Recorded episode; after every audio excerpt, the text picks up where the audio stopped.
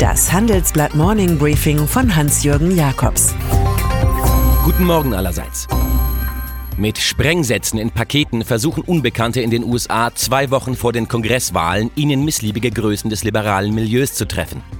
Die Serie galt unter anderem Ex-Präsident Barack Obama und Ex-Kandidatin Hillary Clinton von der Demokratischen Partei, dem TV-Sender CNN in New York und dem Investor George Soros. Dass Sicherheitskräfte in allen Fällen die Paketbomben rechtzeitig unschädlich machten, darf als einzig positive Nachricht gelten. Ansonsten Unbehagen über eine düstere Eskalation des Politischen. Von Clinton als zeittiefer Spaltung erlebt, vom Weißen Haus als terroristische Taten verurteilt, von New Yorks Bürgermeister Bill de Blasio als eine Menge Hass in der Luft wahrgenommen. Die Polarisierung des Landes, pro oder contra Donald Trump, wird nun erst recht Thema. Grenzen werden nicht mehr ausgetestet, sondern überschritten. So predigte der wahlkämpfende US-Präsident erst jüngst. Ich bin ein Nationalist. Nationalist benutzt das Wort. Der Begriff werde nur von einigen gebraucht. Ich denke, er sollte zurückgebracht werden. Weil Nationalist mit Rechtsextremismus assoziiert wurde, bezeichneten sich Spitzenpolitiker bisher lieber als Patrioten. Aber es habe sich eben seit 2016 etwas geändert, als Trumps letzter Wahlkampfspot mit Bezug auf globale spezielle Interessen prominente Juden zeigte, schreibt Investorensohn Alexander Soros in der New York Times. Politiker, die zynisch Institutionen der Demokratie unterminierten, seien zu stoppen. Wir müssen es jetzt tun, bevor es zu spät ist. Es gibt zu viel Geld und zu wenige Deals. Prägnanter als Star-Investor Howard Marks, Mitgründer der Beteiligungsfirma Oaktree, kann man das Dilemma der Finanzbranche nicht in eine Formel bringen. Sorgen bereiten ihm im Handelsblatt-Interview die stark gestiegenen Schulden und die erhöhten Zinsen. Im Abschwung ein gefährlicher Mix. Schwache Quartalsberichte befeuerten gestern in den USA die Angst vor der Rezession. Der Dow Jones sackte am Ende um 2,4 Prozent auf 24.583 Punkte. Mutige richten sich mit Warren Buffett auf. Alle zehn Jahre werden dunkle Wolken am Wirtschaftshimmel heraufziehen und es wird kurze Zeit Gold regnen. Bei solchen Güssen müssen wir mit Badewannen und nicht mit Teelöffeln herauseilen. Alle reden von Glasfaser, wir auch, denkt sich die Deutsche Bahn, der angeschlagene Staatsbetrieb mit den ausrangierten Börsenplänen. Konzernchef Richard Lutz schlägt intern mit dem Projekt Broadband vor, entlang von 33.400 Schienenkilometern Glasfaserkabel zu verlegen, wie unsere Redaktion herausfand. Das ginge schnell und Telekom, Vodafone und Telefonica könnten von der Bahn reichlich Kapazitäten mieten. Koalitionspolitiker sind bereits über Details informiert, auch über die Vorstellung für das Projekt 3,5 Milliarden Euro vom Bund zu kassieren.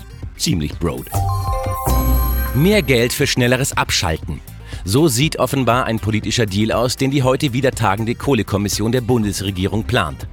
Reviere, die Kohlekraftwerke früher als geplant stilllegen, sollen demnach mit milliardenschweren Investitionen für Verkehrswege und Mobilfunkstandards belohnt werden, berichtet die Süddeutsche Zeitung. Weil 60.000 Jobs wegfallen, ist vom Revierbonus die Rede. Zwischen 2035 und 2038 dürften die letzten der umstrittenen Kraftwerke vom Netz gehen. Man muss ein Geschäftsmann sein, um einen anderen zu schätzen, wusste George Bernhard Shaw. Die steuervermeidende Datenmacht Google und der Standort Berlin-Kreuzberg, das war schon immer eine brisante Kombination. Fuck off Google protestierten sie denn auch im Kiez, offenbar nicht ohne Erfolg. 3000 angemietete Quadratmeter am Kreuzberger Umspannwerk.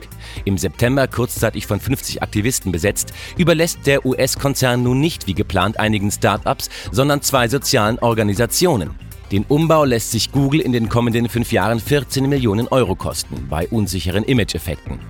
Wer gestern Digitalhauptstadt googelte, landete beim Tagesspiegel unter Überschrift Endet Berlins Zeit als Gründermetropole?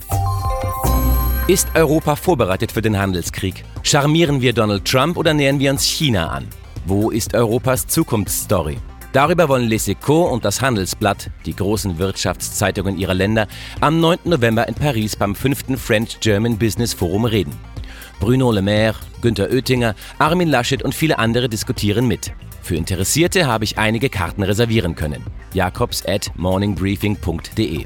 Servez-vous, das Los entscheidet. Und dann ist da noch Tim Cook, mächtiger Apple-Stratege und vor vier Jahren der erste CEO eines Großkonzerns, der öffentlich bekannte, homosexuell zu sein. In einem jetzt ausgestrahlten Interview auf CNN sagt er, schwul zu sein sei Gottes größtes Geschenk für ihn. Er habe so auch gelernt, was es heiße, Teil einer Minderheit zu sein. Im Europaparlament in Brüssel dürfte Cook gestern in der Mehrheit gewesen sein, als er das Geschäftsmodell von Google und Facebook, datenindustrieller Komplex, harsch kritisierte. Unsere Daten werden mit militärischer Effizienz als Waffe gegen uns verwendet. Ich wünsche Ihnen einen erfolgreichen, selbstbestimmten Tag. Es grüßt Sie herzlich Hans-Jürgen Jakobs.